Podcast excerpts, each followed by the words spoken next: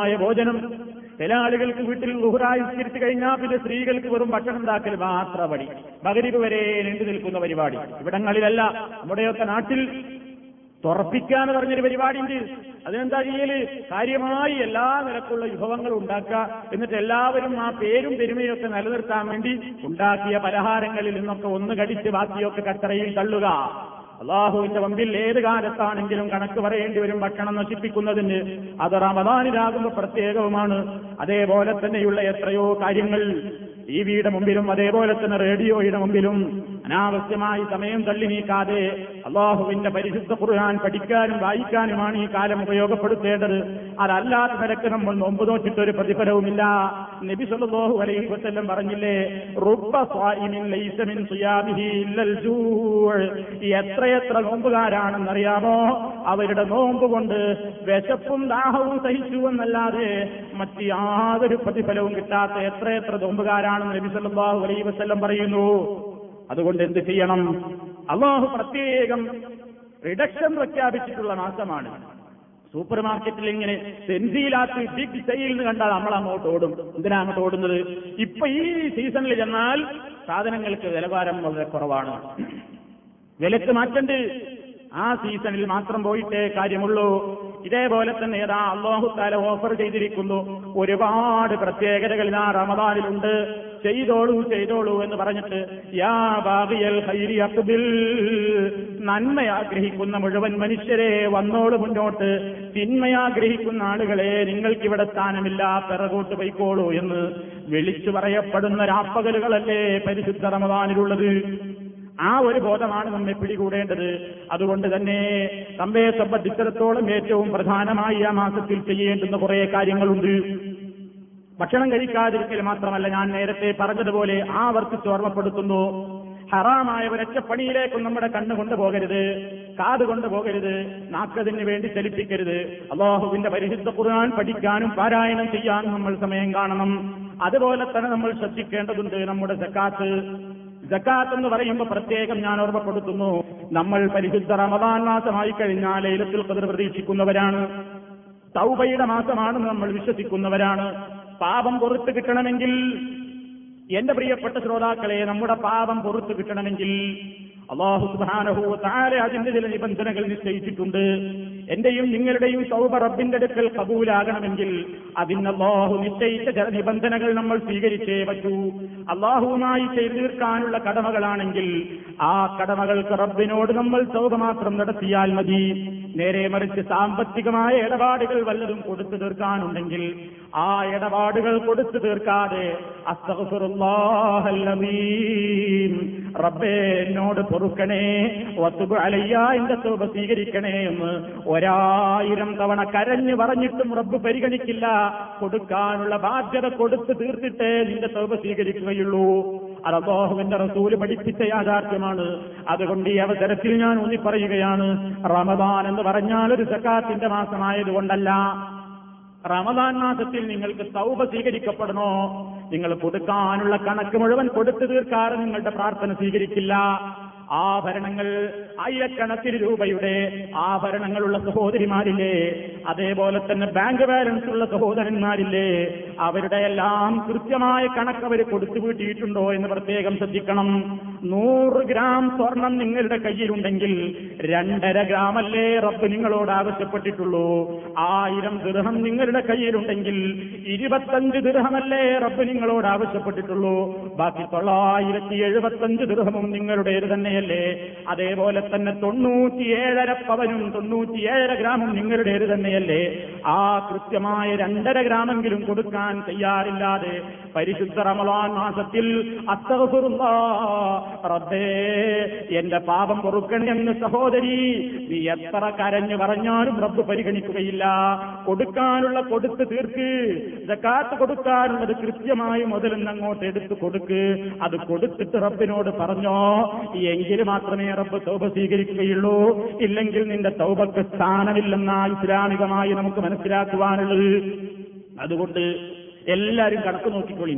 ഇതുവരെ ആഭരണത്തിന്റെ കണക്ക് നോക്കിയിട്ടില്ലാത്ത മുഴുവൻ ആളുകളും നോക്കിക്കോളി. എനിക്ക് എത്ര ആഭരണമുണ്ട്, എന്റെ ബാങ്ക് ലോക്കറിൽ എത്രയുണ്ട്, പെട്ടിയിൽ എത്രയുണ്ട്, ഞാൻ ശരീരത്തിൽ അണിയുന്നത് എത്രയുണ്ട്, ഈ എത്ര പവനുണ്ടെന്ന് കൃത്യമായി നോക്കിയിട്ട് 100 ഗ്രാമിൽ നിന്ന് 2.5 ഗ്രാമല്ലേ റബ്ബ് ആവശ്യപ്പെട്ടത്.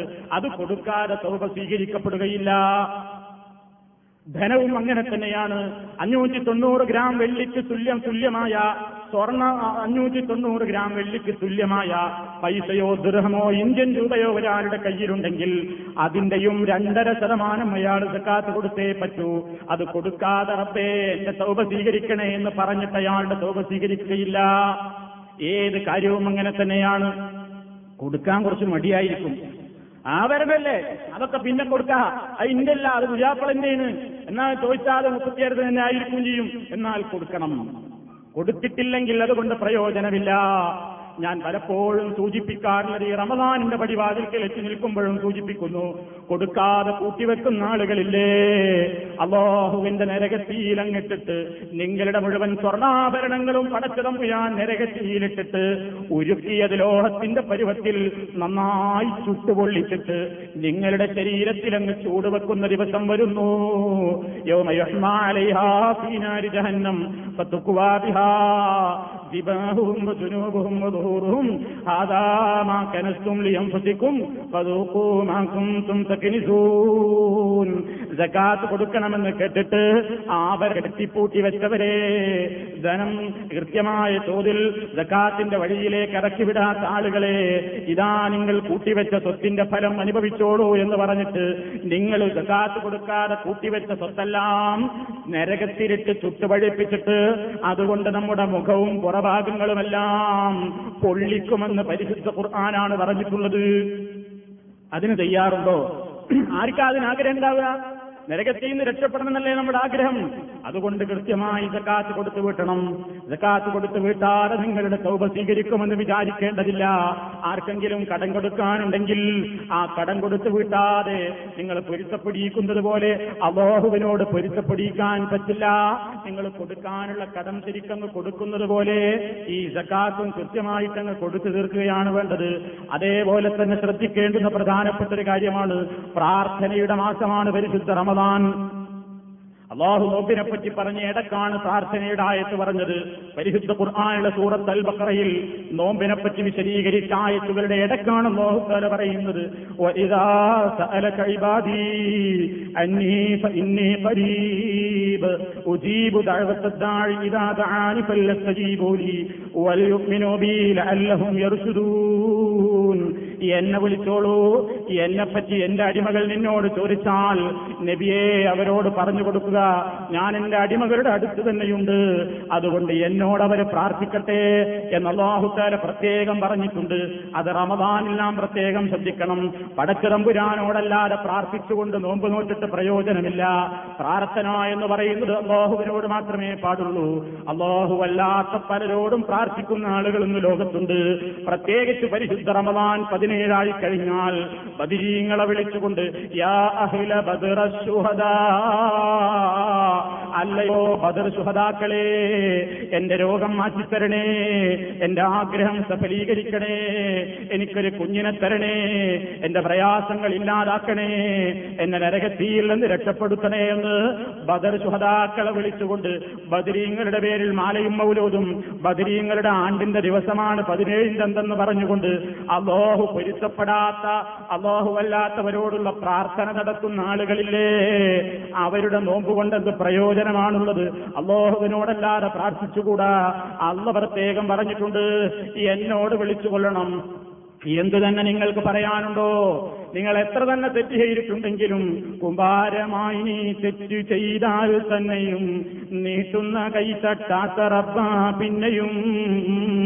ഈ എത്ര തന്നെ തെറ്റുകൾ നീ ചെയ്തിട്ടുണ്ടെങ്കിലും അള്ളാഹുവോട് പറഞ്ഞോ, അള്ളാഹുവോട് പ്രാർത്ഥിച്ചോ, പടച്ചതമ്പുരാൻ കേൾക്കാൻ തയ്യാറാണ്, ഉത്തരം തരാൻ സന്നദ്ധനാണ്. ആ ബോധം പരിശുദ്ധ റമദാനിൽ നമുക്കുണ്ടാകണം.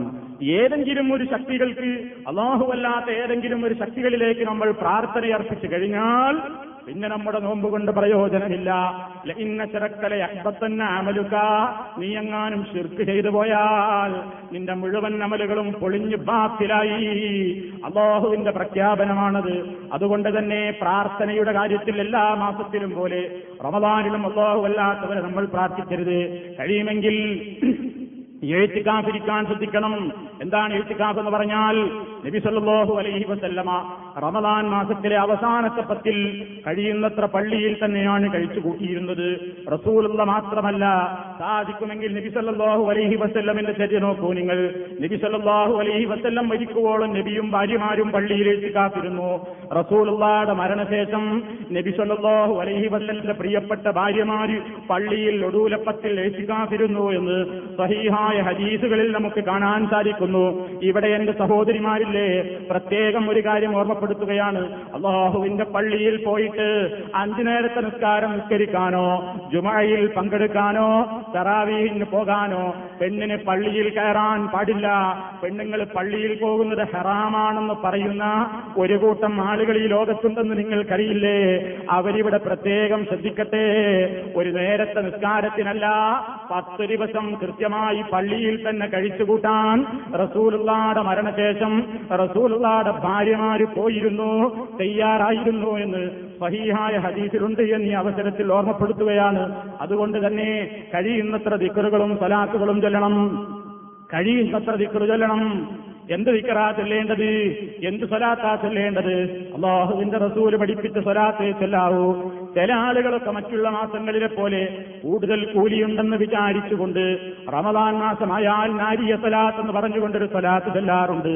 നാരിയ സ്വലാത്ത് എന്ന് പറയുന്ന സ്വലാത്ത് ചൊല്ലിയാൽ അതിന്റെ പോക്ക് നാറിലേക്കാണ് സഹോദരിമാരെ. അല്ലാഹുവിന്റെ റസൂല് പഠിപ്പിക്കാത്ത സ്വലാത്ത് ചൊല്ലിയാൽ അതുകൊണ്ടെന്ത് പ്രയോജനമാണുള്ളത്? ആരായി നാരിയ സ്വലാത്ത് പഠിപ്പിച്ചത്? അല്ലാഹുവിന്റെ റസൂല് പഠിപ്പിച്ച സ്വലാത്ത് ഇവിടെ നമ്മുടെ കയ്യിലുണ്ടായിരിക്കെ ആരാൻ ഏതോ ആളുകൾ കെട്ടിയുണ്ടാക്കിയ വിദഅത്തായ സ്വലാത്തുകൾ എന്തിനാണ് നമ്മൾ ചൊല്ലേണ്ടത്? ഇത് കേൾക്കുമ്പോൾ ശ്രോതാക്കൾ ഒരുപക്ഷേ ചിന്തിക്കുന്നുണ്ടാകും, നിങ്ങൾ ദേഷ്യപ്പെടുകയല്ല ചെയ്യേണ്ടത്. നാരിയ സ്വലാത്തിന് സ്നേഹമുണ്ടാവുകയും നാരിയ സ്വലാത്ത് കൃത്യമായി പതിവാക്കുകയും ചെയ്യുന്ന ശ്രോതാക്കൾ ഇത് കേൾക്കുന്നവരിലുണ്ടെങ്കിൽ അവർ ദേഷ്യപ്പെടുകയല്ല ചെയ്യേണ്ടത്. മറിച്ചവർ ചിന്തിക്കട്ടെ, അല്ലാഹുവിന്റെ റസൂലിനോടാണ് സ്നേഹമെങ്കിൽ റസൂലുള്ള പഠിപ്പിച്ച സ്വലാത്തല്ലേ നമ്മൾ ചൊല്ലേണ്ടത്? അതല്ല, റസൂലിനേക്കാൾ മറ്റു വല്ലവരോടുമാണോ നിങ്ങൾക്ക് സ്നേഹമെങ്കിൽ മറ്റു വല്ലവരും കെട്ടിയുണ്ടാക്കിയത് ചൊല്ലിക്കോളൂ. പക്ഷേ ഒരു മുഅ്മിനായ മനുഷ്യന് അല്ലാഹുവിന്റെ റസൂൽ എങ്ങനെയാണ് അവിടത്തേക്ക് സ്വലാത്ത് ചൊല്ലേണ്ടത് എന്ന് പഠിപ്പിച്ചിരുന്ന സഹീഹായ ഹദീസിലുണ്ട്. നിസ്കാരത്തിൽ നമ്മൾ ചൊല്ലാറില്ലേ, ആ സ്വലാത്ത് തന്നെ ചൊല്ലിക്കോ. അഭിപ്രായ വ്യത്യാസമില്ലാത്ത സ്വലാത്തല്ലേ.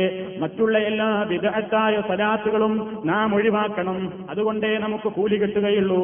അതേപോലെ തന്നെ തറാവീഹ് നമസ്കാരത്തിൽ പങ്കെടുക്കാൻ ശ്രദ്ധിക്കുക. നബി സല്ലല്ലാഹു അലൈഹി വസല്ലമിന്റെ കാലത്ത് പ്രവാചകൻ 3 രാത്രിയാണ് ജമാഅത്തായി നിർവഹിച്ചത്. നിർബന്ധമാകുമോ എന്ന് ഭയപ്പെട്ടുകൊണ്ട് പിന്നീട് നബി സല്ലല്ലാഹു അലൈഹി വസല്ലം ജമാഅത്ത് ഒഴിവാക്കിയെങ്കിലും പിന്നീടൊരു ജമാഅത്തായി തന്നെ നടന്നിട്ടുണ്ട്. അതുകൊണ്ട് തന്നെ സഹോദരിമാരും എല്ലാ ആളുകളും തറാവീഹ് നമസ്കാരത്തിന്റെ കാര്യത്തിൽ ശ്രദ്ധ കാണിക്കണം. ഇവിടെയുള്ള പള്ളികളെല്ലാം നിങ്ങൾക്ക് വേണ്ടി തുറക്കപ്പെടുന്നു. തറാവീഹിന് നിങ്ങൾക്ക് പങ്കെടുക്കാം. ആ തറാവീഹ് നമസ്കാരം നബി സല്ലല്ലാഹു അലൈഹി വസല്ലമിന്റെ നിസ്കാരത്തെപ്പറ്റി വ്യക്തമായി അറിയാവുന്ന ആയിഷ റളിയല്ലാഹു തആല അൻഹ പറഞ്ഞത്, മാ കാന യസീദു ഫീ റമദാന വലാ ഫീ ഗൈരിഹി അലാ 11 റകഅ. അല്ലാഹുവിന്റെ പ്രവാചകൻ റമദാനിലും അല്ലാത്ത കാലത്തും 11നേക്കാൾ അധികരിപ്പിക്കാറില്ലായിരുന്നു. അപ്പൊ ഇശാ നിസ്കാരം കഴിഞ്ഞിട്ട്, ഇശാന്റെ ശേഷമുള്ള സുന്നത്തും കഴിഞ്ഞിട്ട് സുബഹിയാകുന്നതിന്റെ മുമ്പ് 11 റക്അത്ത് നിസ്കരിച്ചു തീർക്കണം. അത് ഒറ്റക്കാണെങ്കിൽ അങ്ങനെ, അല്ല ജമാഅത്തിന് പള്ളിയിൽ പോയിട്ടാണെങ്കിൽ അങ്ങനെ, എങ്ങനെയാണ് സൗകര്യമെങ്കിൽ അത് ഏറ്റവും പ്രാധാന്യമുള്ള ഒരു അമലാണ്. കാരണം നബി സല്ലല്ലാഹു അലൈഹി വസല്ലം പറഞ്ഞിട്ടുണ്ട്, മൻ ഖാമ റമദാന ഈമാനൻ വഹ്തിസാബാ ഗുഫിറ ലഹു മാ തഖദ്ദമ മിൻ ദംബിഹി. ആരെങ്കിലും പരിശുദ്ധ റമദാനിൽ ഈമാനോടുകൂടി പടച്ചവനെ നീ ഇത് സ്വീകരിച്ചുകൊണ്ട് പരലോകത്തെനിക്ക് പ്രതിഫലം തരണേ എന്ന പ്രതിഫലേച്ഛയോടുകൂടി ആരെങ്കിലും റമദാനിൽ നിസ്കരിച്ചാൽ ഗുഫിറ ലഹു മാ തഖദ്ദമ മിൻ ദംബിഹി, അവന്റെ കഴിഞ്ഞകാല പാപങ്ങൾ പൊറുക്കപ്പെടുന്നതാണെന്ന് നബി സല്ലല്ലാഹു അലൈഹി വസല്ലം പ്രത്യേകം പറഞ്ഞിട്ടുണ്ട്. അപ്പൊ തറാവീഹിന്റെ കാര്യത്തിൽ ഒരു ആവേശം മാത്രം പോരാ, അങ്ങനെയുണ്ടൊരു പരിപാടി. ഇബിലീസ് പല പരിപാടി എടുക്കുന്ന എല്ലാ കാലത്തും റമദാനിൽ മൂപ്പരെ കെട്ടുകയാണെങ്കിലും ചിലതോടത്തൊക്കെ മൂപ്പര് ഇങ്ങനെ ഇറങ്ങാൻ നോക്കും. അതിൽപ്പെട്ടൊരു കാര്യമാണെന്ത്, ജനങ്ങൾക്ക് റമദാനായി കഴിഞ്ഞാൽ തറാവീ നിസ്കാരത്തോട് വലിയ സ്നേഹം, നല്ല തന്നെ. പക്ഷേ തറാവീ നിസ്കാരത്തോട് സ്നേഹമുണ്ടായിട്ട് എന്ത് ചെയ്യും? ഫർള് നിസ്കാരങ്ങളോട് ആ സ്നേഹമില്ല. സഹോദരിമാരെ, സഹോദരന്മാരെ, നമ്മൾ പഠിക്കണം. തറാവീ നിസ്കാരത്തിന് അതിന്റെ ശ്രേഷ്ഠതയുണ്ട്. പക്ഷേ ഫർള് നിസ്കാരത്തിന്റെ ശ്രേഷ്ഠത എത്ര തറാവീ നിസ്കരിച്ചാലും കിട്ടുകയില്ല. അതുകൊണ്ട് നിങ്ങൾ റമദാനായാൽ നിങ്ങളുടെ ഒരൊറ്റ നിസ്കാരവും ഖദാ ആയി പോകരുത്. 5 നേരത്തെ നിസ്കാരം സാധിക്കുമെങ്കിൽ പള്ളിയിൽ പോയിട്ട് തന്നെ ചെയ്യണം. പുരുഷന്മാരെ സംബന്ധിച്ചിടത്തോളം നിർബന്ധമായും അവർ പള്ളിയിൽ തന്നെ പോകട്ടെ. സ്ത്രീകൾക്ക് സാധിക്കുമെങ്കിൽ അവരങ്ങനെ പങ്കെടുക്കട്ടെ.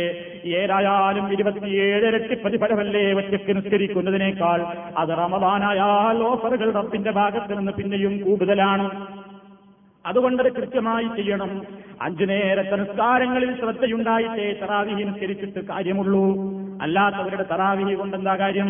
ചില ആൾക്കാർ റമദാനായാൽ ഓടും. എവിടെയാ നല്ല ഓട്ടു നോക്കിയിട്ട് പള്ളികൾക്ക് ഓടാ തറാവീഹ് നിസ്കരിച്ചാൽ. തറാവീഹ് നിസ്കരിക്കാൻ വേണ്ടിയിട്ട് എങ്ങനെയാണ് നല്ല സൗണ്ടുള്ള പള്ളിയിൽ നോക്കി ഓടുകയാണ്. ഓടുന്നതിലിടയ്ക്ക് ഇവന് ഇശാജമായത്ത് കിട്ടുന്നില്ല. അതൊരു വിഷയമല്ല, അത് വഴിക്കായി പോവുകയാണ്. ഇശാജമായത്ത് ട്രാഫിക് കുടുങ്ങിയിട്ട് പോകുന്നു. ഇന്നെ സമാധാനിക്കണതോ? തറാവീഹിന്റെ 1ാം റക്അത്ത് ഇമാമോട് കൂടെ കിട്ടിയാലോ? പോരാ. ഇശാ നമസ്കാരത്തിന്റെ കൂലി ഒരിക്കലും തറാവീഹ് നിസ്കാരത്തിനില്ല. അതുകൊണ്ട് 5 നേരത്തെ നിസ്കാരം അത് കൃത്യമായി തന്നെ ജമാഅത്തായി ചെയ്യണം. അതിന്റെ ശേഷമായിരിക്കണം സുന്നത്തുകളോടുള്ള സ്നേഹം. സുന്നത്തിന് ഫർളിന്റേതായ സ്ഥാനം നൽകിയിട്ട് ഫർളുകളെ അവഗണിക്കുന്ന അവസ്ഥ ഒരിക്കലും ഉണ്ടായിത്തീരരുത്. ഇതാണ് നമ്മൾ ശ്രദ്ധിക്കേണ്ടുന്ന പ്രധാനപ്പെട്ട ഒരു കാര്യം. അതേപോലെ തന്നെ അനാവശ്യമായ നിലക്കുള്ള ചിന്തകളിൽ നിന്ന് മാറിയിട്ട് പ്രത്യേകമായി നമ്മൾ റബ്ബിനെ സംബന്ധിച്ചുള്ള പ്രത്യേകമായ ഓർമ്മ നമ്മുടെ മനസ്സിലെപ്പോഴും ഉണ്ടായിട്ട് അല്ലാഹു തന്ന നിഅമത്തിനെ പറ്റിയുള്ള വ്യക്തമായ ബോധം നമുക്കുണ്ടാകണം. അതേപോലെ തന്നെ അനിസ്ലാമികമായ രൂപത്തിലുള്ള വേഷം ധരിച്ചുകൊണ്ട് പുറത്തു പോകുന്നതോ അനിസ്ലാമികമായ ആചാരങ്ങളിൽ പങ്കെടുക്കുന്നതോ എല്ലാം നമ്മുടെ നോമ്പിന്റെ പ്രതിഫലത്തെ നഷ്ടപ്പെടുത്തുന്നതാണ്. കാരണം അല്ലാഹുവിന്റെ കോടതിയിൽ എത്തിക്കഴിയുമ്പോൾ ഈ നോമ്പനുഷ്ഠിച്ചിട്ടുള്ള ആളുകൾക്ക് കിട്ടുന്ന മഹത്തായ പ്രതിഫലത്തിന്റെ പരിപൂർണമായ രൂപം നഷ്ടപ്പെടുത്തുന്ന യാതൊന്നിലും നമ്മൾ ഏർപ്പെടരുത്. അതിനാണല്ലോ അല്ലാഹു തആല പറഞ്ഞത്, ലഅല്ലകും തത്തഖൂൻ, നിങ്ങൾ ഭക്തിയുള്ളവരായി തീരാൻ വേണ്ടിയാണ് അല്ലാഹു നോമ്പ് നിർബന്ധമാക്കിയിട്ടുള്ളത്. കാരണം നമ്മുടെ പ്രവർത്തനങ്ങളെല്ലാം അവിടെ ചോദ്യം ചെയ്യപ്പെടുന്നു എന്ന് നേരത്തെ പറഞ്ഞില്ലേ. നമ്മൾ പറഞ്ഞിട്ടുള്ള വർത്തമാനങ്ങൾ യൗമ തശ്ഹദു അലൈഹിം അൽസിനതുഹും വഅയ്ദീഹിം വഅർജുലുഹും ബിമാ കാനൂ യഅമലൂൻ യൗമഇദി യുവഫീഹിമുല്ലാഹു ദീനഹുൽ ഹഖ് വയഅലമൂന അന്നല്ലാഹ ഹുവൽ ഹഖുൽ മുബീൻ. നിങ്ങൾ പറഞ്ഞ വർത്തമാനങ്ങളെപ്പറ്റി നിങ്ങളുടെ നാവുകൾ സാക്ഷി പറയുന്ന ദിവസം, നിങ്ങളുടെ കൈകൾ സാക്ഷി പറയുന്ന ദിവസം, നിങ്ങളുടെ കാലുകൾ സാക്ഷി പറയുന്ന ദിവസം സൂറത്ത് യാസീനിൽ അല്ലാഹു പറഞ്ഞില്ലേ, അൽയൗമ നഖ്തിമു അലാ അഫ്വാഹിഹിം വതുകല്ലിമുനാ ഐദീഹിം വതശ്ഹദു അർജുലുഹും ബിമാ കാനൂ യക്തിബൂൻ. നിങ്ങളുടെ വായക്ക് നാം തീരുവെക്കുന്ന ദിവസം, നിങ്ങളവിടെ യാതൊരു സംസാരത്തിനും നിങ്ങൾക്ക് പഴുതില്ലാത്തവണ്ണം നിങ്ങളുടെ നാക്കുകൾക്ക് നാം തീരുവെക്കുന്ന ദിവസം, വായകൾക്ക് തീരുവെക്കുന്ന ദിവസം, പിന്നെ നിന്നോട് സംസാരിക്കുന്നത് നിങ്ങളുടെ കൈകളാണ്. നിങ്ങളുടെ കൈ നിങ്ങളുടെ പ്രവർത്തനങ്ങൾ വിളിച്ചു പറയുമ്പോ അല്ലാഹുവേ ഈ കൈ പറഞ്ഞത് ശരിയാണെന്ന് കാലുകൾ സാക്ഷ്യം പറയുകയും ചെയ്യുന്ന ദിവസം വരാനുണ്ടെന്ന് അല്ലാഹു പറഞ്ഞു. ആ ഓർമ്മ പരിശുദ്ധ റമദാനിൽ എപ്പോഴും വേണം. ആ ഓർമ്മയുണ്ടെങ്കിലേ നമ്മുടെ നോമ്പിന്റേതായ ശരിയായ കാതലും ജീവനും നിലനിർത്താൻ നമ്മളെ കൊണ്ട് പറ്റുകയുള്ളൂ. അന്ധമായ ധാരണകളിൽ നിന്നും അനാവശ്യമായ ചിന്തകളിൽ നിന്നും മാറണം. റമദാനിനെ സംബന്ധിച്ച് ചിലർക്കൊക്കെ ഒരു ധാരണയുണ്ടാ, റമദാൻ മാസമായി കഴിഞ്ഞാൽ പിന്നെ സുഗന്ധം ഉപയോഗിച്ചുകൂടാ, ഉച്ചയ്ക്ക് ശേഷമായാൽ പിന്നെ പല്ല് തേച്ചുകൂടാ. അങ്ങനെ ഒരു ധാരണയും ചില ആളുകൾക്കുണ്ട്. കാരണം അവർ പറയുന്നത് അല്ലാഹുവിന്റെ അടുക്കൽ നോമ്പുകാരന്റെ വായിൽ നിന്ന് പുറപ്പെടുന്ന ആ മണത്തിന്, ആ വായ പകർച്ചയായിട്ട് വരുന്ന ആ മണമില്ലേ, അത് അല്ലാഹുവിന്റെ അടുക്കൽ കസ്തൂരിയേക്കാൾ സുഗന്ധമുള്ളതാണ്. അത് ശരിയാണ്, ഹദീസിലുള്ളതുമാണ്. പക്ഷേ അതുകൊണ്ട് ചില ആളുകളൊക്കെ തെറ്റിദ്ധരിച്ചു. എന്ത്? നോമ്പുകാരൻ അവന്റെ വായയിലുള്ള ദുഷിച്ചു നാറിയ മണം ഒരിക്കലും കളയാൻ പാടില്ല, അതുകൊണ്ട് ബ്രഷ് ചെയ്താൽ ആ മണം പോകില്ലേ, അപ്പൊ കസ്തൂരി നഷ്ടപ്പെട്ടേക്കും എന്ന് പറഞ്ഞിട്ട് നോമ്പ് ചെറുപ്പക്കാരന് ഉച്ചയ്ക്ക് ശേഷം പല്ലുതേക്കൽ കറാഹത്താണെന്ന് ചിലരൊക്കെ പറയുന്നത് വിഡ്ഢിത്തരമാണ് സഹോദരിമാരെ. അല്ലാഹുവിന്റെ റസൂൽ അങ്ങനെയല്ല പറഞ്ഞിട്ടുള്ളത്. മറിച്ച് എല്ലാ കാലത്തും വായ പകർത്തിയാകുമ്പോഴൊക്കെ നമ്മൾ ബ്രഷ് ചെയ്യണം. അത് നോമ്പുകാരനാണെങ്കിലും അല്ലെങ്കിലും എപ്പോഴും നമ്മൾ കഴിയുന്നത്ര ബ്രഷ് ചെയ്യുകയാണ് വേണ്ടത്. അല്ലാഹുവിന്റെ അടുക്കൽ അത് കസ്തൂരിയേക്കാൾ മണമുണ്ടെന്ന് പറഞ്ഞാൽ നമ്മൾ ഇങ്ങനെ വായയുണ്ടാക്കിയിട്ട് ആളുകൾക്കിടയിൽ നടക്കണമെന്നല്ല അതിന്റെ അർത്ഥം. മണമുണ്ടെങ്കിലും അല്ലാഹുവിന്റെ അടുക്കൽ അതിന് ഏറ്റവും കൂലിയുണ്ടെന്ന് പറഞ്ഞ് ആശ്വസിപ്പിച്ചതാണ്. അതല്ലാതെ ബ്രഷ് ചെയ്യാൻ പാടില്ലെന്നല്ല അതിന്റെ അർത്ഥം. വേറെ ചില ആളുകൾ റമദാൻ മാസമായി കഴിഞ്ഞാൽ റോഡുകളിലും എല്ലാ സ്ഥലങ്ങളിലും ഇങ്ങനെ തുപ്പി നടക്കുന്നത് കാണാൻ സാധിക്കും. അയാൾ ഇങ്ങനെ തുപ്പുകയാണ്. എന്താ സഹോദര ഇന്നൊരു സ്പെഷ്യൽ തുപ്പൽ എന്ന് ചോദിച്ചാൽ ഞാൻ നോമ്പുകാരനാണ്, കുടിനീരിറക്കിക്കൂടാ എന്നാണ് പറയുന്നത്. അതും ശരിയല്ല. നോമ്പുകാരന്റെ വായിൽ നിന്ന് ഉൽപ്പാദിപ്പിക്കപ്പെടുന്ന സലൈവ, ആ ഉമിനീരില്ലേ, അത് ഇറക്കുന്നതിന് വിരോധമില്ല. അതിങ്ങനെ തുപ്പിക്കളയണമെന്നാരും പഠിപ്പിച്ചിട്ടില്ല. വേറെ ചിലർക്ക് എന്താ ധാരണ, നോമ്പ് തുറക്കുന്ന അവസരത്തിൽ ഇങ്ങനെ അല്ലാഹുമ്മ ലക സുംതു വഅലാ രിസ്ഖിക അഫ്തർതു, നോമ്പ് തുറക്കുന്നവൻ ചൊല്ലുന്ന ദുആ ആരെങ്കിലും പകലൊന്ന് പറഞ്ഞു പോയാൽ നോമ്പ് മുറിഞ്ഞു പോകുമോ എന്ന് പേടിയുള്ള ആളുകൾ. അതേപോലെ തന്നെ എല്ലാ രാത്രിയിലും ഇങ്ങനെ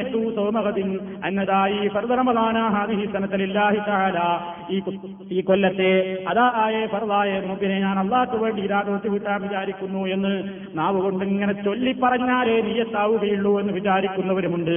അതും ശരിയല്ല. നിയ്യത്ത് എന്ന് പറയുന്നത് നമ്മുടെ ഹൃദയത്തിലാണ്. ഞാൻ എനിക്ക് നാളെ നോമ്പാണെന്ന് മനുഷ്യൻ കരുതിയാൽ മതി. അതിങ്ങനെ വിളിച്ചു പറയുകയോ ചൊല്ലി പഠിപ്പിക്കുകയോ ചെയ്യേണ്ടുന്നവർ ഈ വാദത്തല്ല. നീയത്ത് ആവശ്യമാണ്, നീയത്ത് വേണ്ട എന്ന് ഇതില്ലാരും തെറ്റിദ്ധരിക്കരുത്. പക്ഷേ നീയത്ത് മനസ്സിൽ കരുതുകയാണ് വേണ്ടത്, നാക്കുകൊണ്ട് പറയുകയല്ല ചെയ്യേണ്ടത്. വേറെ ചില ആളുകൾക്കുള്ള വേറൊരു ധാരണ, അത്താഴം നേരത്തെ കഴിക്കണമെന്ന് ധാരണയുള്ളവരുണ്ട്. എന്താ ഞങ്ങളുടെ നാട്ടിലൊക്കെ ചില സ്ത്രീകൾ പറയും അത്താഴൊക്കെ വളരെ നേരത്തെ കഴിക്കണം, കാരണം നോമ്പ് തുടങ്ങുമ്പോഴേക്ക് വയറ് നല്ല വിശപ്പ് തുടങ്ങണം, എന്നാൽ ആ നോമ്പിന് കൂലിയിൽ. റസൂലുള്ള പഠിപ്പിച്ചതിന് നേരെ എതിരാത്. റസൂലുള്ള പറഞ്ഞു, നിങ്ങൾ അത്താഴം പിന്തിച്ചോ, അത്താഴത്തിൽ നിങ്ങൾക്ക് ബർക്കത്തുണ്ട്, അത്താഴം കഴിക്കുന്നത് കൊണ്ട് ബർക്കത്തുണ്ട്. ചിലരൊക്കെ അത്താഴം കഴിക്കാറ് നോമ്പെടുക്കുന്നവരുണ്ട്. അത് സുന്നത്തിന് വിരുദ്ധമാണ്. റസൂലുള്ളാഹിയുടെ അത്താഴത്തിന്റെയും സുബഹിബാങ്കിന്റെയും ഇടയ്ക്ക് ഒരു ശരാശരി 50 ചോറുന്ന കണക്ക് മാത്രമേ സമയം കിട്ടാറുള്ളൂ. അത്രയും അടുപ്പിച്ചാണ് റസൂലുള്ളാഹി അത്താഴം കഴിക്കാറുണ്ടായിരുന്നത് എന്ന് ഹദീസിൽ വന്നിട്ടുണ്ട്. അതേപോലെ തന്നെ സമയമായാൽ കഴിഞ്ഞ് വസ്വാസ് കൊണ്ട് കുറച്ചും കൂടി കഴിയട്ടെ എന്ന് വിചാരിക്കരുത് നോമ്പ് തുറക്കാൻ വേണ്ടി. കൃത്യമായ സമയത്ത് നോമ്പ് തുറക്കലാണ് ഏറ്റവും ഹൈറായ പണിയെന്ന് നബി സല്ലല്ലാഹു അലൈഹി വസല്ലം പറഞ്ഞിട്ടുണ്ട്. അതേപോലെ തന്നെ അത്താഴം ഇഷ്ടം പോലെ കഴിച്ചിട്ട് വളരെ കൃത്യമായി കിടന്നുറങ്ങിയിട്ട് സുബഹി ജമാഅത്തിന് പള്ളിയിലെത്താത്ത എത്രയോ ആളുകളുമുണ്ട്. സുബഹി നഷ്ടപ്പെടുത്തുന്ന അവസ്ഥയും ഉണ്ടായിക്കൂടാ. കൃത്യമായി എല്ലാം നിയന്ത്രിച്ചുകൊണ്ട് നമ്മെ തന്നെ ഒന്ന് മെരുക്കിയെടുക്കാൻ കഴിയുന്ന മാസമായിരിക്കണം റമദാൻ. അതായാലേ അതുകൊണ്ട് പ്രയോജനമുള്ളൂ. ഇല്ലെങ്കിൽ അതുകൊണ്ട് നമുക്ക് യാതൊരു നേട്ടവും ഉണ്ടാവുകയില്ല. മുങ്ങിക്കുളിക്കുന്നതിന് വിരോധമില്ല. അത്യാവശ്യം വന്നാൽ ഇഞ്ചക്ഷൻ എടുക്കുന്നത് കൊണ്ട് വിരോധമില്ല. കുട്ടികളെ ഉമ്മ വെക്കുന്നത് കൊണ്ട് വിരോധമില്ല. പെർഫ്യൂം ഉപയോഗിക്കുന്നത് കൊണ്ട് വിരോധമില്ല. അതേപോലെ തന്നെ അത്യാവശ്യമായ കാര്യങ്ങളിൽ ഏതെല്ലാം കാര്യങ്ങളാണ് ചെയ്യേണ്ടതുള്ളതെങ്കിൽ അത് ഇസ്ലാമികമല്ലാത്ത നമ്മുടെ നോമ്പ് ബാത്തിലാക്കാത്ത നിലക്കാണെങ്കിൽ നമുക്ക് ചെയ്യാവുന്നതാണ്. ഇതെല്ലാം വളരെ വിശദമായി പലപ്പോഴും പറയേണ്ടതുള്ളതാണ്. എങ്കിലും ഈ അവസരത്തിൽ, നോമ്പിന് സ്വാഗതം ചെയ്യുന്ന ഈ അവസരത്തിൽ എല്ലാ കാര്യങ്ങളിലും കൃത്യമായ ഒരു ചിന്ത നമുക്കുണ്ടാവുകയും നമ്മുടെ നോമ്പൊരിക്കലും കേവലം പട്ടിണിയായി പോകുന്ന ആ പരിതാപകരമായ അവസ്ഥയിലേക്ക് തരം താഴാതെ നമ്മൾ സൂക്ഷിക്കുകയും ചെയ്യണം. കൃത്യമായ അല്ലാഹുവിന്റെ ഖുർആനുമായി ബന്ധം സ്ഥാപിക്കണം. ഖുർആൻ പഠിക്കാൻ എനിക്ക് പ്രയാസമാണ്, എനിക്ക് ഭാഷ അറിയില്ല എന്നെല്ലാം പറഞ്ഞുകൊണ്ട് നമ്മൾ തള്ളിവിടരുത്. അത് പഠിക്കാൻ നമ്മൾ സമയം കാണണം. എന്നാൽ തെറ്റിദ്ധാരണകൾ നമുക്കുണ്ടാകേണ്ടതില്ല. നേരത്തെ ഞാൻ പറഞ്ഞില്ലേ, പണ്ട് കാലത്തൊരു ധാരണയുണ്ടായിരുന്നു, നോമ്പ് കാലമായി കഴിഞ്ഞാൽ ഭാര്യ ഭർത്താക്കൾ തമ്മിൽ ഒരിക്കലും ഒരു നിലക്കും ബന്ധപ്പെടാൻ പാടില്ലെന്നൊരു ധാരണ പണ്ട് കാലത്തുണ്ടായതുകൊണ്ട് അല്ലാഹു സുബ്ഹാനഹു വ തആല പറയുന്നു, നോമ്പുകാരന് രാത്രികാലമായാൽ, നോമ്പ് തുറന്നു കഴിഞ്ഞാൽ നിങ്ങൾക്ക് നിങ്ങളുടെ ഭാര്യയെ സമീപിക്കാവുന്നതാണ്, ഭാര്യാഭർത്തൃബന്ധം പുലർത്താവുന്നതാണ്. അത് സുബഹിയാകുന്നതിന്റെ മുമ്പേ കുളിച്ചുകൊള്ളണം എന്ന് നിർബന്ധമില്ല. നേരത്തെ കുളിക്കലാണ് ഹൈറെങ്കിലും സുബഹി ബാങ്ക് വിളിച്ചിട്ടാണ് ഒരുത്തൻ ജനാബത്ത് കുളിച്ചതെങ്കിലും അവന്റെ നോമ്പിനെ അത് ബാധിക്കുന്നില്ല. അതേപോലെ തന്നെ ഒരാൾ ഉറക്കത്തിൽ ഇനി പകൽ സമയത്ത് സ്ഖലനം സംഭവിച്ചു പോയെങ്കിൽ, സ്വപ്നത്തിലോ മറ്റോ സ്വപ്നസ്ഖലനമെങ്ങാനും അറിയാതെ സംഭവിച്ചു പോയെങ്കിൽ അതുകൊണ്ടും അവന്റെ നോമ്പ് നഷ്ടപ്പെടുന്നില്ല എന്ന് നബി സല്ലല്ലാഹു അലൈഹി വസല്ലമിന്റെ അധ്യാപനങ്ങളിൽ നിന്ന് നമുക്ക് മനസ്സിലാക്കുവാൻ സാധിക്കും. ഇതൊക്കെ ഒരുപക്ഷേ നിങ്ങൾക്കറിയുന്നവയുണ്ടാകും, അറിയാത്തവയുണ്ടാകും. പക്ഷേ ആ കൂട്ടത്തിൽ എനിക്ക് ആവർത്തിച്ചാവർത്തിച്ച് ഓർമ്മപ്പെടുത്താനുള്ളത്, നമ്മുടെ നോമ്പിന്റെ ജീവൻ ഒരിക്കലും നമ്മൾ നഷ്ടപ്പെടുത്തരുത്. തഖ്വയുണ്ടാക്കുക എന്നാണ് നോമ്പിന്റെ കാതൽ. ആ കാതൽ മറന്നുകൊണ്ടുള്ള ഒരു പ്രവർത്തനത്തിലും ഏർപ്പെടരുത്. അങ്ങനെയായിരിക്കാൻ വെറും പട്ടിണിയായി പോകും, അല്ലാഹുവിന്റെ അടുക്കൽ അതുകൊണ്ടൊരു പ്രയോജനവുമില്ലാതായി പോകും. അതുകൊണ്ട് തന്നെ ലഅല്ലകും തത്തഖൂൻ, നിങ്ങൾക്ക് തഖ്വയുണ്ടാകുവാനാണ് നിങ്ങൾക്ക് നോമ്പ് നിർബന്ധമാക്കിയിട്ടുള്ളത് എന്ന് അല്ലാഹു സുബ്ഹാനഹു വ തആല പറഞ്ഞിട്ടുള്ള വചനത്തെ കൃത്യമായി ഓർക്കുക. അല്ലാഹുവിനെ അല്ലാതെ പ്രാർത്ഥിക്കാതിരിക്കുക, റസൂലുള്ള പഠിപ്പിച്ചതുപോലെ ഇസ്ലാമികമായ ആചാരങ്ങളും അനുഷ്ഠാനങ്ങളും ചെയ്തുകൊണ്ട് പരിശുദ്ധ റമളാനിന്റെ ഓരോ രാത്രികളെയും പകലുകളെയും മുതലെടുക്കുവാനും ഇബാദത്തുകൾ കൊണ്ട് ധന്യമാക്കുവാനും നമുക്ക് സാധിക്കുമാറാകട്ടെ. നമ്മൾ അതിനു വേണ്ടി പ്രാർത്ഥിക്കുക. സർവശക്തനായ തമ്പുരാൻ നമ്മെ എല്ലാവരെയും അതിന് അനുഗ്രഹിക്കുമാറാകട്ടെ എന്നീ അവസരത്തിൽ പ്രത്യേകമായി പ്രാർത്ഥിക്കുകയാണ്. പരിശുദ്ധ റമളാനിന്റെ ഓരോ അവസരങ്ങളിലും അല്ലാഹു പ്രത്യേകമായ അനുഗ്രഹങ്ങളും പാപമോചനങ്ങളും നരകത്തിയിൽ നിന്ന് മോചനം നൽകുന്നയൊക്കെ ദിവസങ്ങളാണ്. അതിനൊക്കെ വേണ്ടി പ്രത്യേകം പ്രത്യേകം പ്രാർത്ഥിക്കുക. എല്ലാ കാര്യങ്ങൾക്കും വേണ്ടി മനം നൊന്ന് പ്രാർത്ഥിക്കുക. പ്രാർത്ഥന അല്ലാഹുവിനോട് മാത്രമായിരിക്കുക. അങ്ങനെ മാനസികമായി ശരിക്കും ഒരു സ്ഫുടം ചെയ്ത മനസ്സുമായി, വൃത്തിയാക്കിയ മനസ്സുമായിട്ടായിരിക്കണം പരിശുദ്ധ റമളാനിൽ നിന്ന് നമ്മൾ പുറത്തു കിടക്കുന്നത്. അതിനുവേണ്ട എല്ലാ പ്രവർത്തനങ്ങളും ചെയ്യാൻ ഈ പറയുന്ന എനിക്കും നിങ്ങളിൽ ഓരോരുത്തർക്കും സർവശക്തനായ നാഥൻ തൗഫീഖ് നൽകുമാറാകട്ടെ എന്ന് പ്രാർത്ഥിക്കുന്നു. സർവശക്തനായ തമ്പുരാൻ നമ്മിൽ സംഭവിച്ചു പോയിട്ടുള്ള എല്ലാ തെറ്റുകുറ്റങ്ങളെയും പുറത്തു തരികയും പരിശുദ്ധ റമളാനിനെ അർഹമായ നിലക്ക് ആദരിച്ച് ബഹുമാനിച്ച് ഇബാദത്തുകൾ കൊണ്ട് ധന്യമാക്കി തഖ്വയുള്ള ആളുകളുടെ കൂട്ടത്തിൽ ഉൾപ്പെട്ട് സ്വർഗ്ഗലോകത്തേക്ക് എത്തിക്കൂടുന്ന ഭാഗ്യവാന്മാരിൽ അല്ലാഹു നമ്മെ എല്ലാവരെയും ഉൾപ്പെടുത്തുമാറാകട്ടെ. അല്ലാഹുമ്മ റബ്ബനാ തഖബ്ബൽ മിന്നാ ഇന്നക അൻത സമീഉൽ അലീം വതുബ് അലൈനാ ഇന്നക അൻത തവ്വാബുർ റഹീം വഗ്ഫിർ ലനാ ഇന്നക അൻതൽ ഗഫൂർ الرحيم اللهم توفنا مسلمين وألحقنا بالصالحين والحمد لله رب العالمين. السلام عليكم ورحمة الله وبركاته.